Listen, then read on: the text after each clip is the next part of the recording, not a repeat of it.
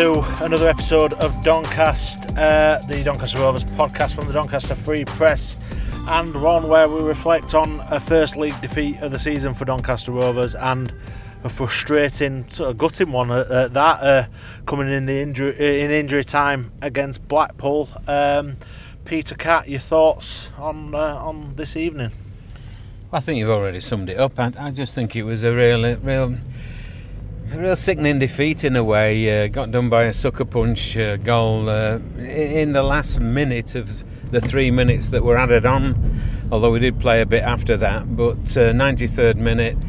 I mean, it, it was nil nil all, all, the way, wasn't it? And I think that would have been a fair result. But then the 93rd minute, Rovers got caught out pushing forward. Uh, pass from Ben Whiteman, I think, got intercepted and they charged down the right hand side. Ball came over, and, and the big striker who came on as substitute, headed home. And there wasn't, you know, Rovers have had a habit this season of coming back after going behind, but in this game there just wasn't enough time.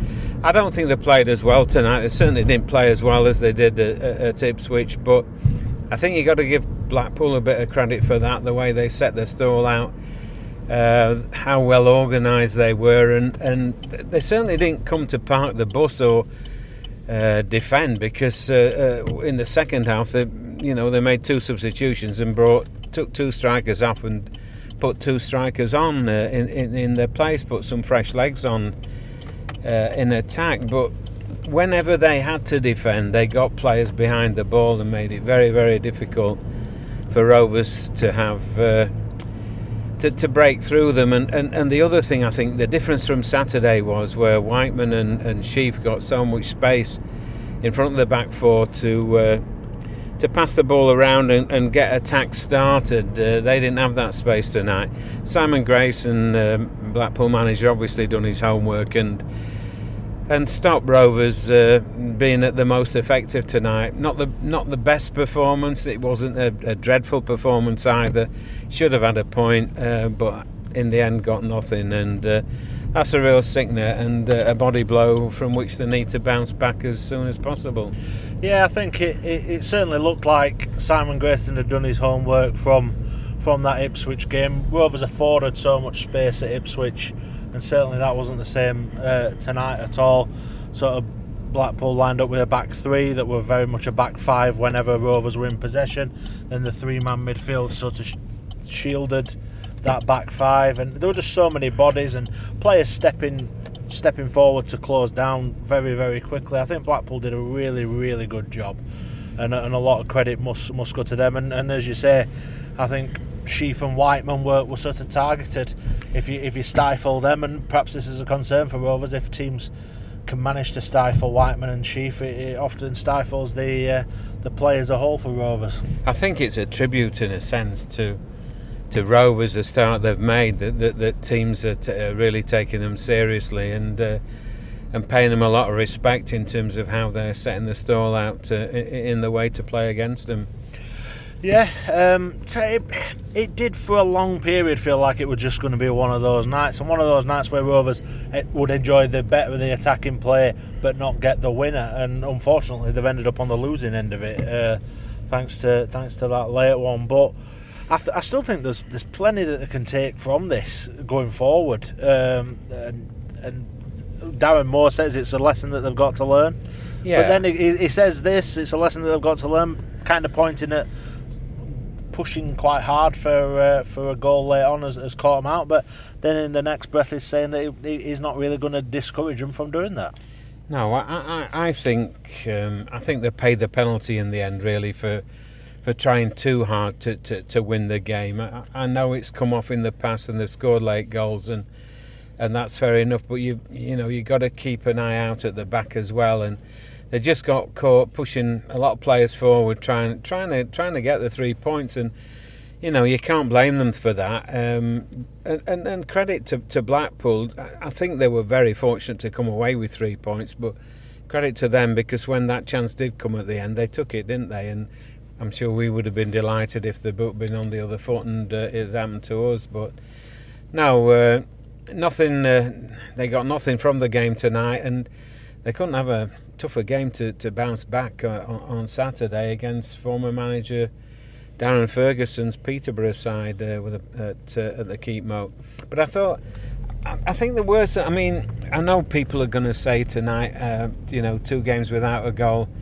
Time we brought a striker in, etc., etc., and I do agree to a certain extent with that. We could do with maybe a different sort of striker, somebody with a physical presence uh, up there. The trouble is, Kazaiah Sterling uh, is out the moment, uh, still out with this dead leg injury, which has turned out to be, you know, taking a little bit longer than uh, than than I think initially anticipated. Uh, but hoping that he'll be back uh, in time for the weekend. But um, yeah, I think it's just just a shame. But having said that, I thought Niall Ennis uh, played really well up front tonight without getting a goal, without any success. He he had to sort of plough a lone furrow up there by by himself at, at times against two big, strong centre backs. Uh, but he put himself about. He, he, fought for the ball and he was very tenacious and uh, and very hard working. And uh, so tribute to, to him that he didn't get disheartened by uh, by the lack of progress tonight and kept uh, kept on uh, battling away until the end. Yeah, well, a tough one for Ennis tonight against a, a, a very big back line uh, from uh, from Blackpool. He certainly knows that he'll have been in a game. We were sort of talking about it as we are walking back to the car. This laid back nature of uh, Darren Moore after, yeah. Uh, and I think that one full display in his uh, in his post match press conference. They're just going to roll on from this one. He doesn't expect too much of a hangover. He had a smile on his face a lot of time through it, and yeah. um, and why shouldn't he? I mean, exactly. as I was saying, it's it's the it's the best unbeaten start and the most points Rovers have got at the start of the season, the best since the conference uh, 17 years ago, um, and in league terms, I think the best since 1994, um, 25 years ago. So they haven't made too bad a start, and certainly not going to panic now, are they? Uh, so no, I think I think Darren Moore's demeanour is. Uh, is a big factor, really. Um, and you know, Tom Anderson was making uh, a big point about that in his uh, notes in the in the program when he was interviewed in the program, saying that you know he had a real calming influence uh, on the side, and his uh, own self belief uh, shone throughout the team. Yeah, I think we felt that calming influence herself at times uh, already this season, and uh, I think it's exactly what they need. I think there were a few grumbles at the end of the game today, but that kind of mm. probably shows the standards that Rovers have set this season. Um, and yeah, the press on, and as you say, a very, very tough one uh, on Saturday against the form team in the division, but Rovers will not be sort of cowed by that. They'll take that. They'll, you, you can see them come in and, and they will have a go against the Peterborough side that will come and have a go against them. I'm sure they will. I think it's uh, a really good game to look forward to, and, and just a, a little, just a pity that Rovers lost their unbeaten league record be- before that game. But then again, that might give them, uh, you know, added impetus, added determination to uh, to try and get the three points on on Saturday. I mean, we had four wins in a row. It's uh, it's come unstuck a little bit with a draw and a defeat. Um, so let's hope they, you know, get back on the feet and uh, and bounce back with a with a victory on Saturday, which would be a real tremendous performance if they did. Want to keep an eye on the situation with Matty Blair, who went off just after yeah. a quarter of an hour or so tonight. Um, not sure exactly. He didn't look too great. No, that was unfortunate because he came on. In, uh, he came into the side first start of the season Saturday at Ipswich, and I think you know Darren Moore wanted to go for that pace on either side uh, in in the three behind uh, Niall Ennis with. Uh, with Jon Taylor on one side and Matty Blair on the other, and, and but hardly had a chance to settle into the game tonight before he got crocked in in in, in a tackle and uh, tried to play on, but then went down again uh, under the weight of another tackle a little later on, and and had to come off early, uh, allowing Alfie May to come on as substitute. But uh, we'll have to wait and see see how he is.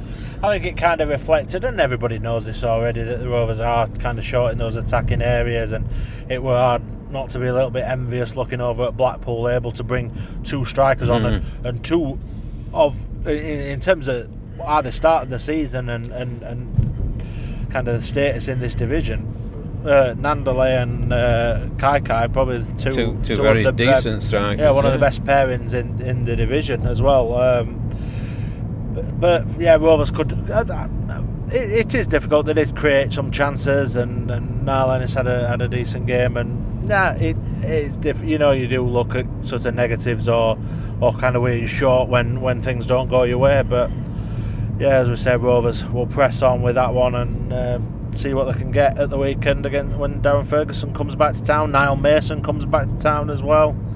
So it'll be interesting. Uh, that's been quite a fiery fixture in recent times. It developed into quite the rivalry over the last few years. I think the the absence of a Peterborough man in uh, or a former Peterborough man in the dugout for Rovers have probably sort of dampened that down a little bit. But um, there'll be, I think, there's a determination to, to get one over on each other that'll that'll certainly certainly from the uh, from the people in the stands anyway.